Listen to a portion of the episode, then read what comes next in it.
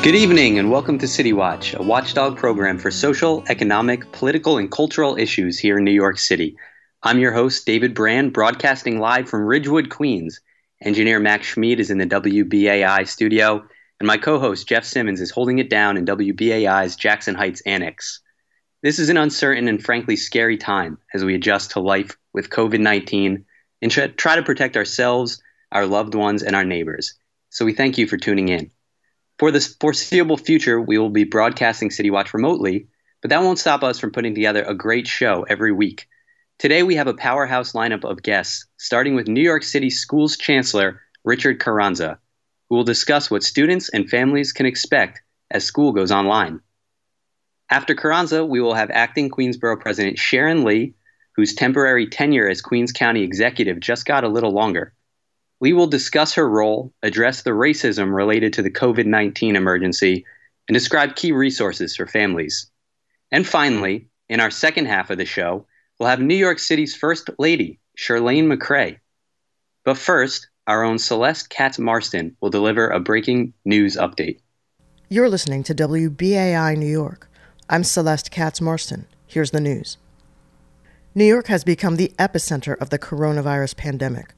Of more than 31,000 cases of COVID 19 identified in the United States, according to Johns Hopkins University, nearly 16,000 were confirmed in New York State as of Sunday, including 114 deaths. At a City Hall news briefing Sunday, New York Mayor Bill de Blasio described the ramp up of cases in the five boroughs. We represent um, shockingly about a third of the cases in the entire United States of America, and about two thirds of the cases in the state of New York, or even more. We'll keep, constantly keep you updated, but I want people to just for a moment reflect on that fact. This is a crisis affecting our whole state, our whole nation, but it's a crisis affecting New York City uh, far more than any place else, just by the numbers. One third of the cases in the entire nation, right here. We have lost 63 people to coronavirus in just a matter of weeks. Both de Blasio and New York Governor Andrew Cuomo have sought to allay public fears about the spread of COVID 19, even as they pressed the federal government to do more. Starting Sunday night, the state has ordered all non essential workers in New York to stay home. Speaking to reporters at the state capitol in Albany Sunday, the governor also expressed deep frustration about New Yorkers gathering in public places like parks in defiance of directives to practice social distancing to limit the potential spread of the virus. We talk about social distancing, I was in these parks, it, you would not you would not know that anything was going on. This is just a mistake. It's a mistake. It's insensitive, it's arrogant, it's self destructive, it's disrespectful to other people, and it has to stop, and it has to stop now. This is not a joke. And I am not kidding. Cuomo also said the Army Corps of Engineers is building four temporary hospital sites to handle coronavirus patients. These locations include the Jacob Javits Center in Manhattan, the Westchester Convention Center, SUNY Stony Brook, and SUNY Old Westbury. For coronavirus updates from the New York City Department of Emergency Management, text COVID, C O V I D, to 692 692. For WBAI New York, I'm Celeste Katz Marston. Now, back to City Watch with your hosts, David Brand and Jeff Simmons. Thank you, Celeste. Last week, Mayor, de, Mayor Bill de Blasio made the decision to close New York City public schools to stem the spread of the coronavirus. It was obviously a difficult decision. There are roughly 1.1 million students in New York City public schools, and a huge proportion come from low income families. More than 110,000 students experienced homelessness at some point last year. For many students, school is an anchor, a lone source of stability for children experiencing poverty and homelessness, family upheaval, and even abuse and neglect. Schools also enable parents and guardians to go to work, vitally important for families living paycheck to paycheck. But these are unprecedented times, and stopping the spread of the illness meant closing the schools. Every public school has shifted to remote learning, a transition that begins tomorrow. I spoke with schools chancellor Richard Carranza about what students and families can expect. Here's that interview. Chancellor Carranza, welcome to City Watch. Thank you for joining us. Thank you, David. Thanks for the opportunity. tell us exactly what students and families can expect tomorrow. Are classes live streamed? Are they interactive? Or are students assigned work to complete and turn in? Yeah, so um, let me just give you a little bit of context and I'm happy to describe that. So, what we're about to do tomorrow in New York City is akin to taking the entire school system of Los Angeles, the entire school system of Chicago, and add in Boston and convert them all to a different way of teaching and learning. That's what we're about to do tomorrow. So there are two things that we want families and students and everybody to keep in mind. Number one is flexibility, and number two is patience, because we're literally building this plane as we're flying it. So what students and families should expect tomorrow is the ability for students to stay connected to their teachers, stay connected to learning, have some structured learning opportunities, uh, to explore different ways of learning, uh, and be guided by the teachers and others in the school so that they're connected. Uh, what we've done is we've curated, curated uh, a whole portfolio of different uh, with third party uh, partners, different learning experiences, different uh, assignment experiences. So what a student could expect that they will log into their Google Classroom where their teacher will either be present or will have left some assignments, and link to some uh, learning experiences, uh, and then students can engage with that. Now, what, could that look like? The sky's the limit. It could be if students are doing uh, some kind of a science uh, unit, that there will be a link that will take them to a Discovery Education a site where they will do a virtual tour of a, of a habitat, and then students will be asked questions based on that virtual tour. They could go into a, a site that takes them on a trip to a foreign country where they're looking at specific things. It could be a site where they go and they read a piece of literature, and then they go and they actually explore the, the location geographically where that literature is based it, the hmm. sky's the limit. So will they will they actually be will they actually be watching in any of these uh, options watching their teachers like lecture on video conference? They could. Okay. That, that's a possibility, but not necessarily. Hmm. And I think the other thing you remember is that it, this is going to look different in every school because schools are at different places. You know, one of the things that we found out is that there are many schools in New York City that are really far down the road on virtual learning, distance learning, blended learning, remote learning. Uh, so we, and then we have some schools that have never ever done this. So mm-hmm. Because schools are in different places, it's going to look different in different places. Uh, but we want to be sure that students have the support and parents have the support they need, and teachers have the resources they need to be able to craft lessons uh, over the course of the next two weeks or three months. So it sounds like we're, we're going to have to rethink what school looks like. And so, will there be lunch breaks? Will there be rotating classes with different teachers? And if so, how would students know to come back from lunch or to go to their next class? Or is that is that not going to be something that students will be dealing with? I'm so glad you asked that question because this is this is when I took flexibility and, patience this will not look like a regular school day. Hmm. You won't start at a certain time, you won't end at a certain time, you won't have lunch. We're not in a regular situation. Hmm. So it's going to be flexible, and teachers will set up times where they can check in with their students. Uh, and, we, and we know that we have students that if their parents are still, you know, for example, they're essential workers and they're out there serving the community, that we know students, some older students are going to be taking care of their younger siblings or taking care of the neighbor's siblings. Hmm. So we want to have flexibility. So you won't have the lunch at a certain time and a break at a certain time. What you will have, it's going to look different in every school, but you're going to have an individualized kind of a schedule with uh, every single school. Teachers will set up times that they're available to be, be online with kids, giving them feedback. It's going to, and it's going to look different. And one of the things that I've been preaching out there to everyone is this isn't a time for the regimented schedule because we're not in the regular school hour business. This is really going to be a time to rethink the way we teach, but rethink the way kids learn. And I, I think this is actually, you know, I have a motto, people at, at Tweed Courthouse are sick of hearing me say, never waste a crisis. Because this is going to give us an opportunity to really move into the 21st century in terms of learning and teaching. Yeah, and this... it's also going to give us an opportunity to eliminate the digital divide, you know, with kids having devices. Mm. So I was gonna, I wanted to ask you about that. The city is distributing tens of thousands of web-enabled devices, iPads, to students in need, and they're prioritizing kids who live in public housing, come from low-income families, or are homeless. Chalkbeat recently reported that thousands of students still need devices. When will they be ready for school, and when will they get those devices that they need? So they're starting to roll in already. So Monday we'll be distributing devices. Uh, every school has we've asked uh, folks to do a survey, uh, and in fact, I'm going to take advantage right now to give you the website uh, for any parent, anybody that has not yet done that survey. It's at www.coronavirus.school.nyc backslash remote learning devices. And you want to re- you want to repeat? Could you re- could you repeat that? Sure www.coronavirus.schools.nyc backslash remote learning devices. And if you go onto that website, you can make sure that you're counted in the technology survey. That's translated in all nine languages.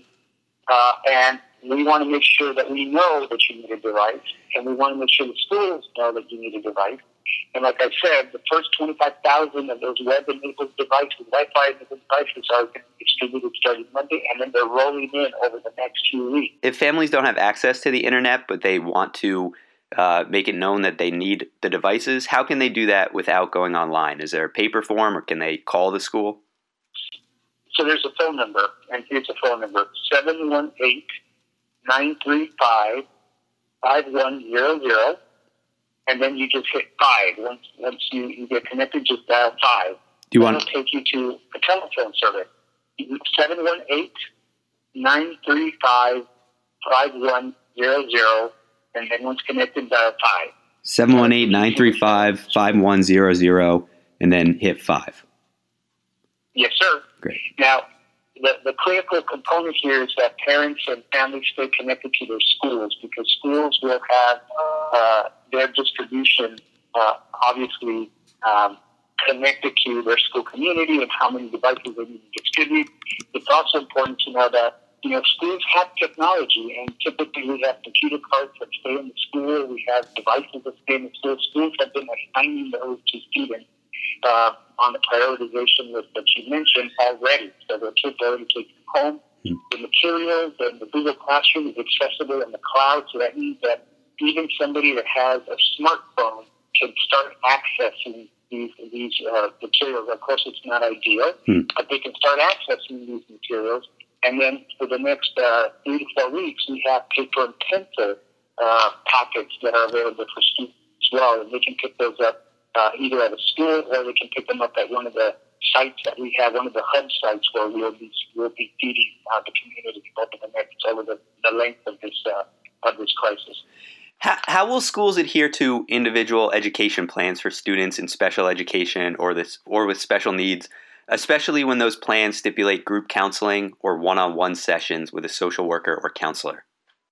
Yeah, so obviously there are certain things because of social distancing that we just can't do. Mm. So it's going to mean that we have to alter those plans and have uh, an alternative approach. So this past week, uh, we've already started reaching out to all students with IEPs, individual education plans, and working with families to identify what is going to be the method that we're going to be able to provide the services to students with disabilities.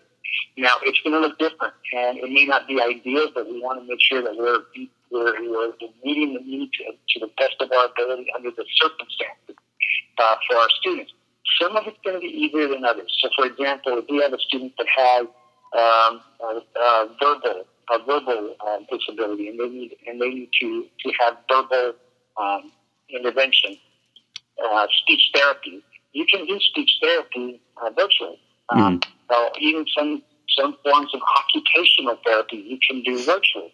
Uh, but physical therapy is much more difficult to do virtually. You literally need somebody helping you physically. Mm-hmm. Now, social distancing protocols and you know whatever the emergency that that impacts the ability of people to come together to do that. So we're trying to kind of work through that as we get more and more direction from the governor and from the mayor. Um, but uh, so again, when I said flexibility is the word uh, going forward, that, that's another example of flexibility we need everybody to have. We're going to do the best we can as we're building the plane as we're flying it. Um, and some things we're, we're going to be able to do, some things we're just not going to be able to do, but what we want to do it to the best of our ability so our students and our, our families. I, am a I'm a licensed social worker, and I worked as a counselor in a school in Canarsie, and so something I'm really interested in. How how will schools be uh, making sure students are meeting with social workers or meeting with counselors, either for group sessions or one-on-one sessions? Will there be like teleconferencing for that? Yeah, and, and again, schools are building that out as well, um, and it's going to look different. You know, what's interesting though is that you know just uh, just yesterday I had a conversation with some of my colleagues that and they were sharing with me that as they're having these conversations with uh, with uh, with communities about that very topic about group counseling or group session, there are some parents that say, "Hey, listen, you know, I don't want my child uh, on a video uh, group conference with anybody because mm. you know this is private. Mm. Like, who knows who's recording?" So, I mean, I had never even thought about that. Yeah. I had thought we want to continue to have these sessions, but then parents say, well, no, no, I don't want my child. So again, that's another example of how we're going to have to be flexible and, and, and and try to meet the needs of our students and our parents um, while still, you know, honoring confidentiality, honoring the wishes of parents. This is a new day, and it's, and it's nothing like what we've ever seen before. So that's why I'm going to continue to emphasize flexibility and patience mm-hmm. as we kind of work through these, these, uh, these issues. Um, we, have, we have a few more moments. Uh, I want to ask you a couple more questions. Schools are the front lines for recognizing serious problems at home. How will school staff identify children in trouble or facing neglect under this new format? Yeah, obviously much more difficult. Um, but again, uh, I have tremendous faith in our teachers, our school staff, our psychologists, psychiatrists, uh, social workers, uh, guidance counselors, and they're going to be attuned. Um, part of the, the guidance that we've issued to everyone is that there are some signs that you should look for as you're interacting with students. And again, what what we don't want to do is, is, is conflate a student that is busy taking care of siblings and, and others and not logging in as often as other students. We don't want to conflate that with, with uh, you know, signs of being deprived the opportunity to engage in that neglect. So it's going to be much more difficult.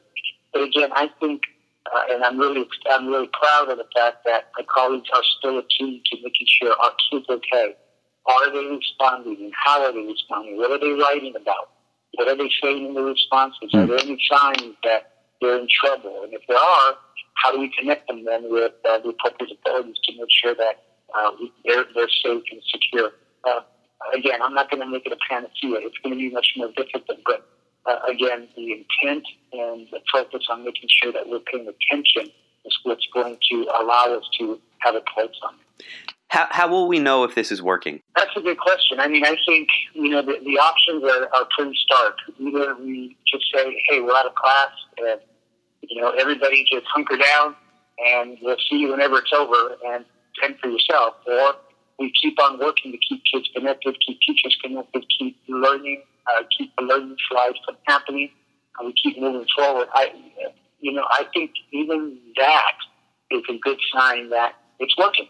Mm-hmm. Uh, if we have kids that are able to connect, kids that are able to continue to do some very uh, powerful learning in different ways, uh, flex muscles, academic muscles they haven't flexed.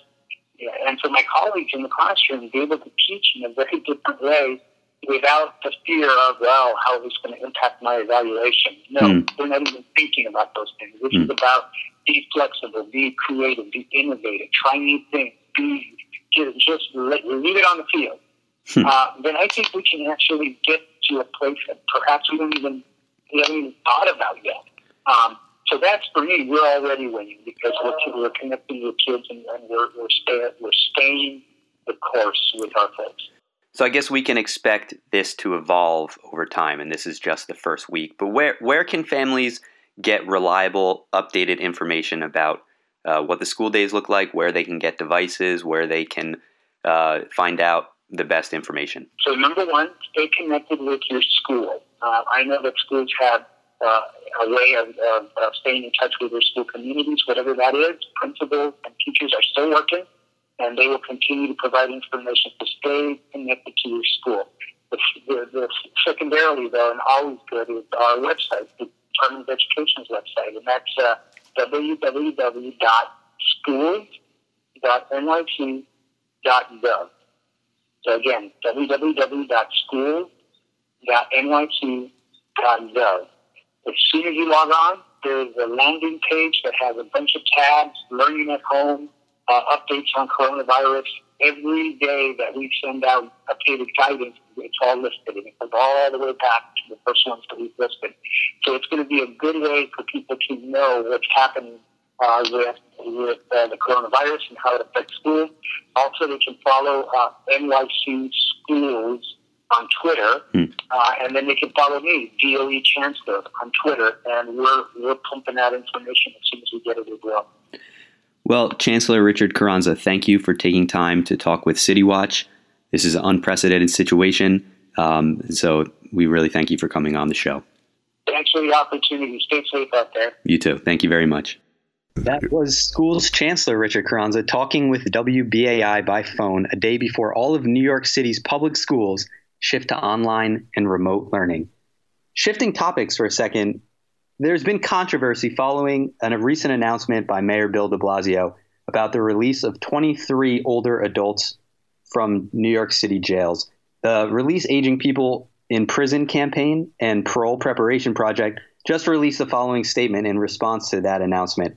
Um, the mayor, and this is the statement quote, the mayor, governor, and other local and state officials must take far more meaningful action to release this vulnerable population back to their families and home communities before it's too late. You are listening to WBAI 99.5 FM City Watch, streaming live at WBAI.org. I'm your host, David Brand. Earlier this week, my co host, Jeff Simmons, talked with acting Queensboro President Sharon Lee. Lee, the former deputy borough president, replaced Melinda Katz, after Katz took office as Queens District Attorney on January 1st. Lee's tenure was set to end this Tuesday, but a special election for Queensboro president, one that we've discussed on this show a couple times, was canceled. Um, it has not been rescheduled, so we're still waiting a date on that. But obviously, there's a lot going on right now. We are fortunate to have Sharon Lee on the show. Here's Jeff's interview. Borough President, thank you for joining us here on WBAI. So you've been acting borough president since January 1st when your predecessor began her work as Queens DA. And at a time when our borough and our country are now facing unprecedented challenges, how are you holding up? I'm holding up as well as can be. Uh, there's been a lot of work, um, but I made a commitment, and I fully intend to keep that commitment, which is to serve and represent the people of Queens to the best of my ability and for as long as necessary. And how has the borough been adjusting to this? Because, you know, I'm a Queens resident. I see what's going on on a daily basis. There is a lot of concern and fear, but I also see a lot of people out there exercising and walking around, keeping their distance from each other. What's been some of the things that you've seen and heard? Well, we've been hearing a lot of fear uh, and concern um, and so a lot of the message that we're getting out there is that it's important to stay calm and it's important to, to stay nimble.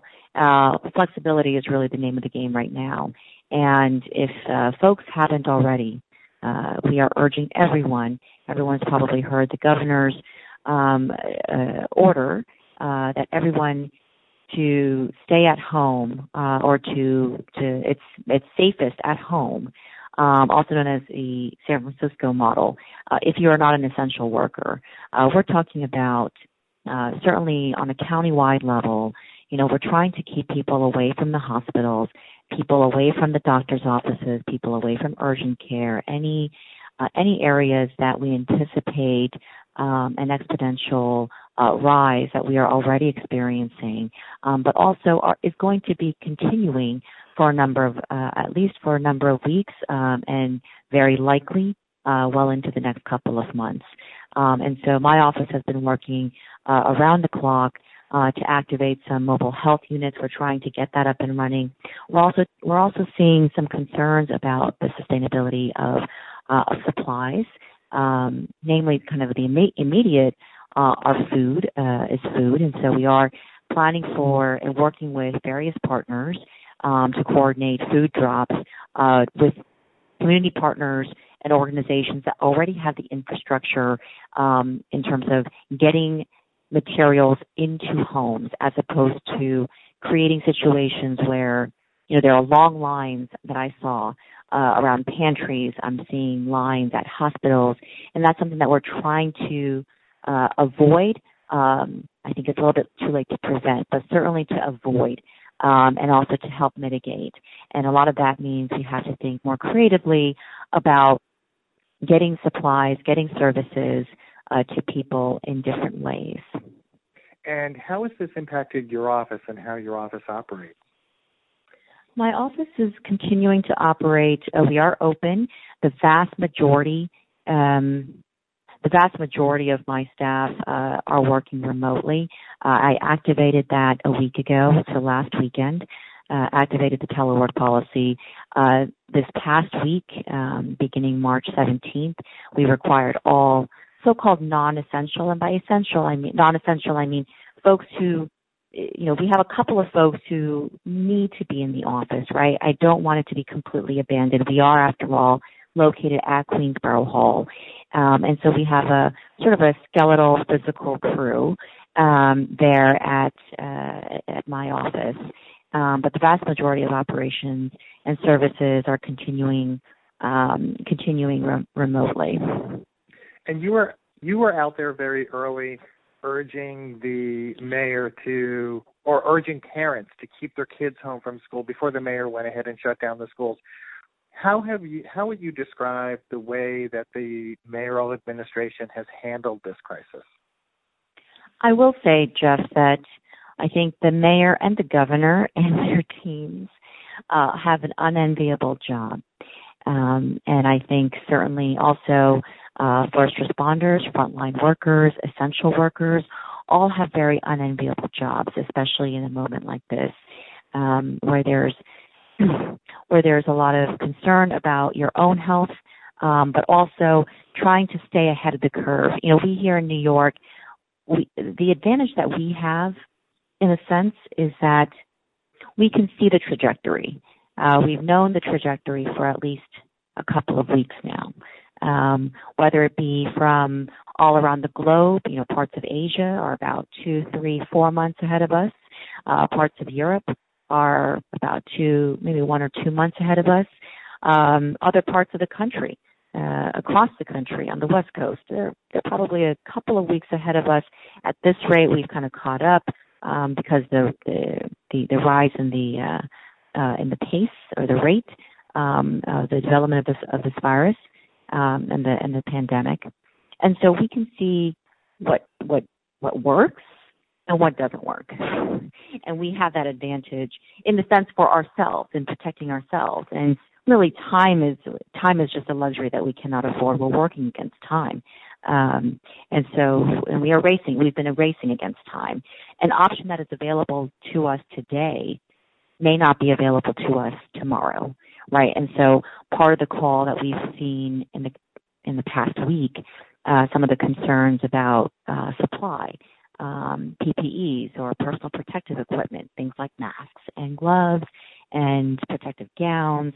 Um, and so there's been a, a wide call and an urge uh, in the past couple of days, and I believe it's been activated before uh, the President of the United States to activate the uh, the Defense the Defense Production Act um, because there's a global supply run uh, that that is uh, that that that is vulnerable, uh, that has been strained significantly, um, and some of those sources are not uh, as as reliable or as fully supplied in terms of what we are projecting over the next uh, weeks and months. Um, and so, uh, I know that on a citywide and a statewide level, there have been discussions about activating um, activating more of the production very locally uh, because it is a race against time, and if we want to be prepared for what we will need two weeks from now, two months from now, we need to start and act now. So we talked about the mayor and the governor. You just touched on the president. How would you characterize the way the presidential administration that has handled this, but also some of the words we've been hearing coming out of the White House, particularly from the president himself? I think words matter. I think words critically matter, certainly in crises. You know, the, the rule of crisis management is communication. And whether that's the accuracy, the precision, um, words matter. Uh, even in, you know, one example is um, the difference between shelter in place or stay at home, people have different uh, people. Different people interpret different things with certain words, and words can provoke, whether it be panic. Uh, words can inflame, whether it be racism and xenophobia. Uh, so words definitely matter. Um, speaking of the president of the United States, uh, you know, he's been rather um, he's used the term uh, there's a misnomer uh, uh, the chi- a Chinese virus, and I think that's a deeply consequential misnomer, right? It's it's really COVID nineteen um, is the actual disease um, that results in a coronavirus. Uh, and the current coronavirus that we are uh, seeing uh, spreading uh, in the various strains of that virus spreading around the um, around the globe. But COVID-19 gives gives no one no one license to target and to harass uh, and to attack or to assault anyone. But we're seeing that increasingly um, in our city uh, and even Queens. You know, we call ourselves the world's borough, but we are not immune to that uh, uh, uh, either. And words like, and misnomers, I should say, misnomers like Chinese virus provoke exactly that, right? That it, it, it emboldens discrimination, it, uh, harassment, um, targeting of many Americans, um, it, calling it choosing to, and whether it's deliberate, which I believe it is on the part of the President of the United States, uh, to call it a Chinese virus instead of a more accurate term. And when we're talking about the the necessity for precise and accurate um, words and communications in times of crises, uh, the term Chinese virus inflames latent racism, um, empowers xenophobia, xenophobia. Uh, it resurrects this yellow peril perception um, that that endangered even Americans, um, including American citizens myself. Um, and it, it's it's unfortunate. It's more than just unfortunate. It's consequential, and so, it's rather short-sighted because this is a this is a shared war against a pandemic, a global pandemic. Um, and we are all, we are all as a humanity, we are racing against time uh, to stem the tide of COVID 19, to flatten curves as much as possible, as aggressively as possible, and triggering a war of words is the absolute last thing we need. So you were only supposed to be in this job for a few months after your predecessor uh, moved over to become the Queens District Attorney's Office. Obviously, your tenure is now going to be extended because the uh, special election that was supposed to be held uh, this week uh, has been postponed. What do you hope to achieve during your now longer tenure? So, if I may be candid, Jeff, you know, when my limited tenure was supposed to be under 100 days, basically the Q1 of 2020, I had a short list of things I wanted to do. Um, things like implementing a, um, a, a more fair paid parental leave policy um, for the Queensborough President's Office, uh, and hoping to trigger kind of a, a larger discussion on a citywide level.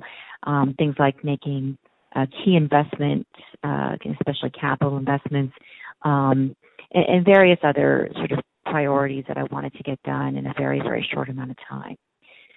But in light of the uh, in light of the situation uh, of, of COVID-19, and it, is, it has been rapidly evolving and developing over the last few weeks, um, those priorities, uh, those priorities shift, and um, it's uh, frankly, it's it's it's hard to tell you like a laundry list of things I'd like to do um, over the next, you know, however long, indeterminate amount of time that I am here serving in this capacity.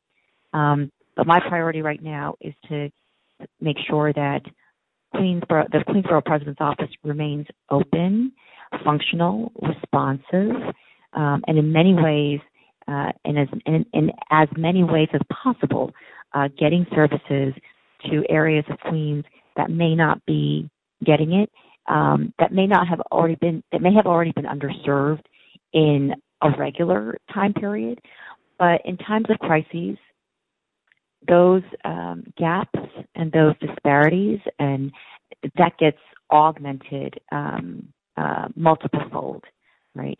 Um, everything gets compounded or magnified. Uh, and so my sole priority is to keep the borough as steady as possible as we navigate this. Um, and it will be not done alone. It will not be done with just my team um, in the office, but it will be in full partnership with various electeds, but certainly also uh, the service providers, the frontline workers, uh, doing everything, everything possible to get the frontline workers what they need, um, and also the more vulnerable populations what they need as we as we head into um, an indeterminate amount of time of of, uh, of, of what's essentially a stay-at-home policy. Um, I will say though that I am I am optimistic. I do believe that we will get out of this. Um, it's a matter of how we handle this situation um, for the next couple of months.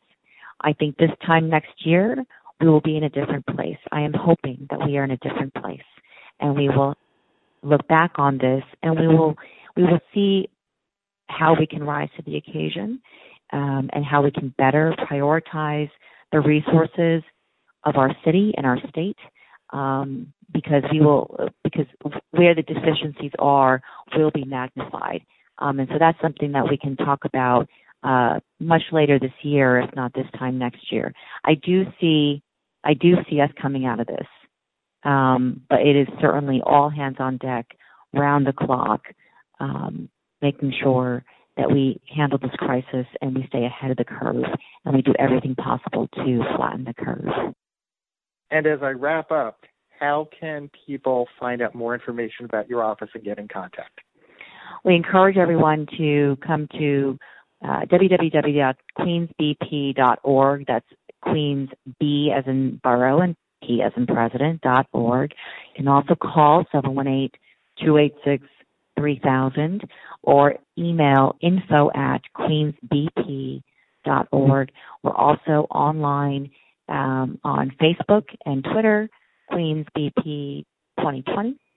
Um, and I hope everyone does everything possible. And truly, uh, if you haven't already, we are urging everyone to stay at home. Stay at home for this upcoming week. Plan to stay at home as much as you can. If you are an essential worker, unless you're an essential worker, stay at home. Queensborough President Sharon Lee, thank you for joining me here on WBAI today. And that was acting Queensborough President Sharon Lee in conversation with my co-host Jeff Simmons earlier this week. We have another segment, and this is this is a great uh, opportunity we had to talk with New York City First Lady Chirlane McCray.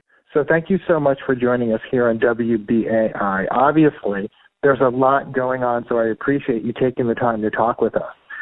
First of all, there are myriad developments each day, and while the mayor is providing the latest updates for us, I don't want to lose sight of the fact that there is considerable fear, in some cases panic, but we don't want people to overreact. So, can you talk a little about the impact this is having on the city and the message you want to send about how the city's administration is handling this?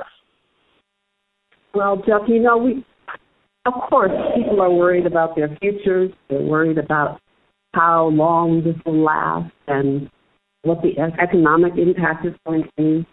But I want people to know that we're going to get through this together. Um, this may be the first time that this has happened in many people's lifetime, but um, you know, it is it is something that we can handle as long as we don't lose sight of, of what's important and take it day by day.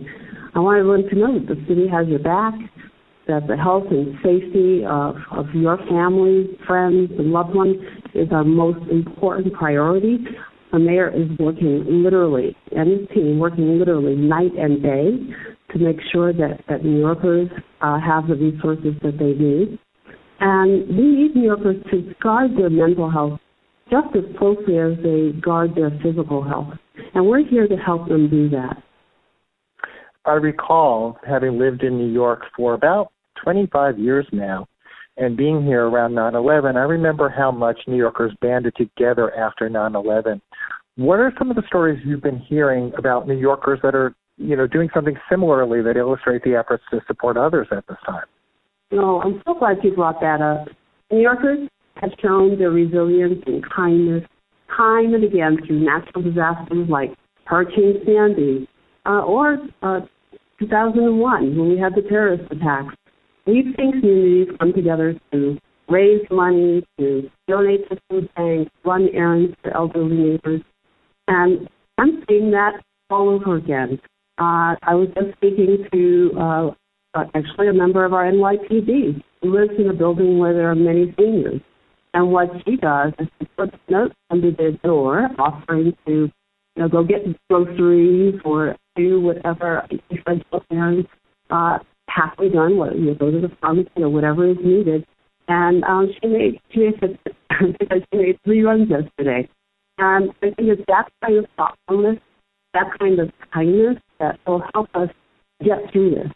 When people stop for a moment and think about how can I help other people who are actually having a rougher time than I am? Um, that inclination to reach out will help us get through this more easily. And I have to say, as someone who each day has made a point of going to a local small business in my district, which may not be as possible now moving ahead, but um, I've made a point of supporting some of our local neighborhood establishments. But it's it's saddening that many institutions, many places in our neighborhoods, even some smaller businesses, might not ever recover from this. Is that something that goes through your mind too? Yes, it, it does go through my mind, and and I have to go back to again taking it day by day. You know, do what you can help others around you. I think that's a great example. Support your small business. Um, get takeout, get a delivery uh, for food do what is uh, essential and allowable um, to help others. And that is all we have control of right now. Um, we, you know, we don't have, we can't control uh, whether there's going to be enough economic relief. We can't, we don't control the treasury. Um, all we can do is take care of ourselves and our loved ones and our neighbors and, and reach out to others. See what we can do to just get through the day and then get through the next day. And this too will pass. So on Friday, the governor mandated that all non essential businesses and employees stay home, what he's calling pause. And others are still taking it upon themselves to self isolate. And it seems like we are moving towards a shelter in place mandate or requirement. Is it, this is going to heighten stress levels and impact our emotional state. So, you know, how do you feel about this move, and what measures do you recommend that people take to kind of alleviate their stress and their, their and to kind of preserve their mental health?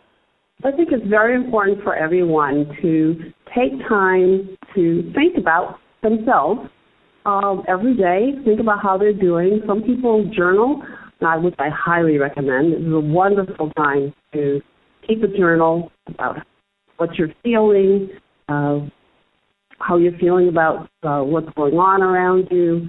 And many therapists now are practicing telepsychiatry with video chat or they're conducting sessions by telephone. So if you feel like you're at a point where you need help, like perhaps you feel like you want to drink more than you know you should, or perhaps you're feeling self-destructive, or even you want to harm others, you feel like you're being you know a little more snappy or verbally abusive to other people, that's the time to reach out and get some help. And as I said, many therapists will help you by phone or uh, via video chat. This is the age of social media. We've got all these apps and technology. Uh, we can be in touch with whole groups of people anywhere at any time. So connect with people online. Talk it out. And I would think that many children, many kids are scared as well. And I know your your uh, children are a bit older in their 20s. What have you talked to them about this and the precautionary measures that they should take? well, you know, first of all, those young people who are in their twenties, they don't really actually want a lot of advice from from us. At least mine does. but I do, um, I do think it's important that, that that parents know that sometimes it is very difficult for teenagers to not have the company of their peers. But again, we've got we've got social media, and that's that's um that's really a uh, a lifeline for for many of us. With the school shut down and older New Yorkers um, not able to socialize at senior centers, many of us are thrust into more intense roles as, as caregivers. So I, I always say, please remember, first of all, take care of yourself. You know, put your oxygen mask on first, take care of yourself, or you take care of your loved ones. But then keep your conversations with, with children age appropriate and fact based. Uh, assure them that that you know if they do get sick, the world is full of people who will help them. And healthier sex. You know, we want everyone to stay home, wash their hands, avoid groups of people, uh, practice self distancing. Um, if we can do anything to help uh, those who are older who really need, and I'm talking about those who are 50, 60, and 70, especially those with pre-existing conditions, you know, see what we can do to help them. A phone call can really change someone's day. So, as far as the city services, part of Thrive NYC is NYC Well. Can you talk a little about the services the city is now offering and what the response has been so far? Well, you know, the commitment to mental health is administration wide, and we are working with city agencies to make sure that, that mental health needs of New Yorkers are, are especially a priority at this time. So there are a number of, of mental health services that are taking steps to help people during this unprecedented time. Um, and I, we always refer people to NYC Well as the hub. NYC Well is our helpline. People can text, they can call, they can um, chat. The number is one eight eight eight NYC Well. It's free, it's confidential, and it's 24 7. And I want folks to realize that they can access it in over 20, in, I'm sorry, in over 200 languages. NYC Well can be accessed in over 200 languages. People can get support by phone, text, or online chat. Short-term counseling is available, and also referrals to ongoing resources. So if someone needs a, a therapist, they can get connected to someone. Um, this is important that, that people feel like they are not alone. No one is alone in this time. No one has to feel isolated. There's always help up. People can reach out. The number again is one eight eight eight NYC Well. And one thing I had noticed also was that NYC Well recommends that people have a crisis plan. Can you talk a little about what that is? Well, it's always important to have a crisis plan. It's, and it's especially important um, in a in a stressful time. You don't want to have to make up a crisis plan when you're in severe stress. So the idea is to be aware of, of signs that something is changing with your mental health, that you are not um, functioning uh, the way you usually do, uh, that you're not able to um, take the usual measures, and note when you might need support and be ready to call for help or reach out to a trusted friend or relative.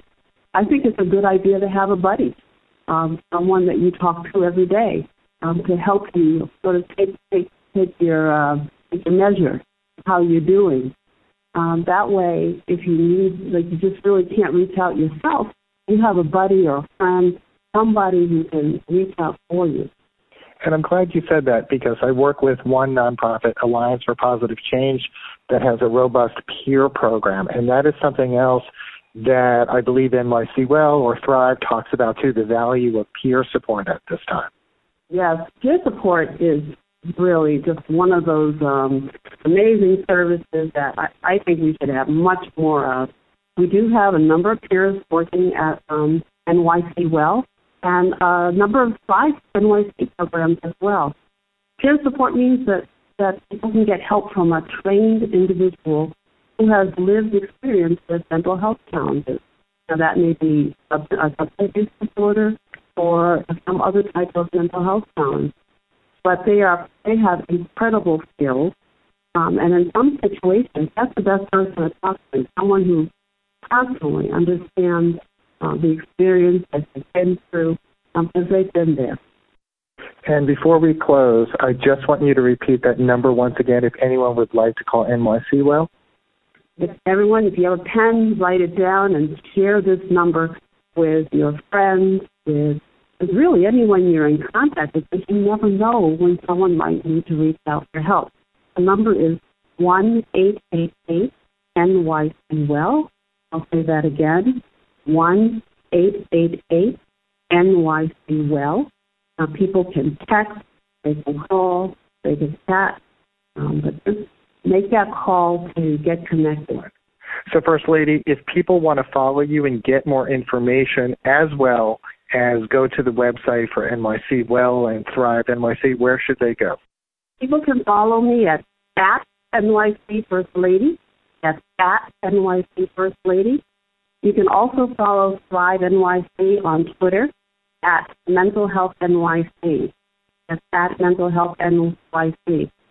And you know, Jeff, every New Yorker should be signed up for COVID text alerts in the city. That's COVID by texting COVID or in Spanish COVID six nine two six nine two. So again, that any New Yorker can sign up for the COVID text alert by texting 692 692. And they can receive them in Spanish if they text E-O-V-I-D-E-S-T to 692 692. First Lady Chirlane McCray, I want to thank you so much for joining me here on WBAI City Watch. And that was New York City's First Lady Chirlane McCray, talking about mental health resources for people who are right now isolated in their homes. And though we are physically isolated, we are all in this together. And there are many ways to connect with other New Yorkers or other people around the country. And the Thrive NYC programs are just one of those uh, one of those resources that we have. So we thank the First Lady Chirlane McCray for coming on the show. Uh, moments ago at a White House press briefing, President Donald Trump announced he has authorized the activation of the National Guard in New York, California, and Washington to assist in the fight against the spread of COVID 19. Here's what he had to say, brought to you by our own Celeste Katz Marston. Today I'm announcing action to help New York, California, and Washington ensure that the National Guard can effectively respond to this crisis. The National Guard, these are tremendous people. They're fully on alert. We've signed what we had to sign, and uh, it's been activated. We're dealing also with other states. These states have been hit the hardest actually pretty much by far, you could say the hardest. Everybody could see that. Just look at the numbers. And through FEMA, the federal government will be funding 100% of the cost of deploying National Guard units to carry out approved missions to stop the virus while those governors remain in command. So the governors locally are going to be uh, in command and uh, will be uh, following them, and we hope they can do the job, and I think they will. I spoke with uh, all three of the governors today and just a little while ago, and they're very happy with what we're going to be doing because we'll be announcing some other things for those three states and some other states uh, where it's uh, hit the hardest. This action will give them maximum flexibility to use the guard against the virus without having to worry about costs or liability and freeing up state resources to protect the health and safety of the people in their state. The federal government has deployed hundreds of tons of supplies from our national stockpile to locations with the greatest need. In order to assist in those areas, I approved the state of New York's request for a major disaster declaration, something which Governor Cuomo has been asking for and which I agree, and we had it uh, done in very rapid fashion.